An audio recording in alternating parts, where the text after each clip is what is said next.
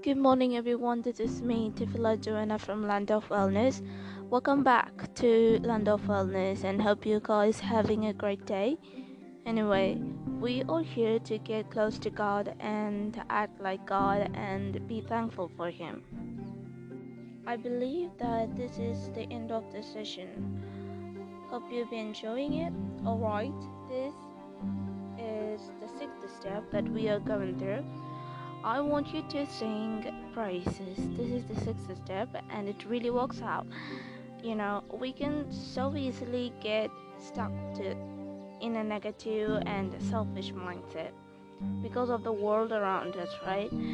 But when we take time to at the beauty and goodness of our Father, our entire perspective changes. So practice gratitude and to be honest, I love singing. And number seven is you need to serve others.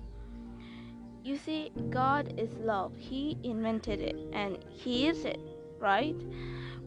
When we love others, we are showing them His love and loving Him at the same time.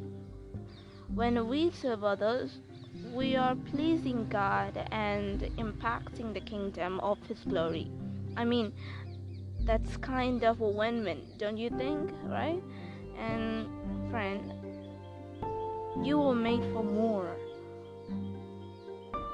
You see, this is a really kind of stuff. Well, then also, you are made to make the intimate relationship with our Savior also. For building His kingdom and for letting His love overflow out of your heart and into others, it is your purpose, and I want to help you in that purpose too. So let's pray. My King, I pray for my sweet friend reading this. She wants you, Lord. She longs for you as a deer longs for water. She wants to have an intimate relationship with you and to love you forever. She wants to surrender her life to you, live for you, and share your love with others. She wants to build your kingdom. Oh, Father, let it happen. Pour your spirit on her. Help her to seek you and love you, and teach her how to build your kingdom. Bless her, Father, and use her for your glory. In Jesus' name, Amen.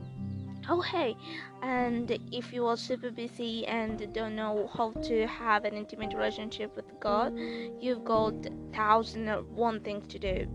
I wrote, I mean, I made this kind of podcast telling you a few ways that you can cultivate a relationship with God even when you are super busy. So, believe in this message or know someone to will help benefit from it, right? So, share this podcast and we got all we got to do is to help the gospel spread.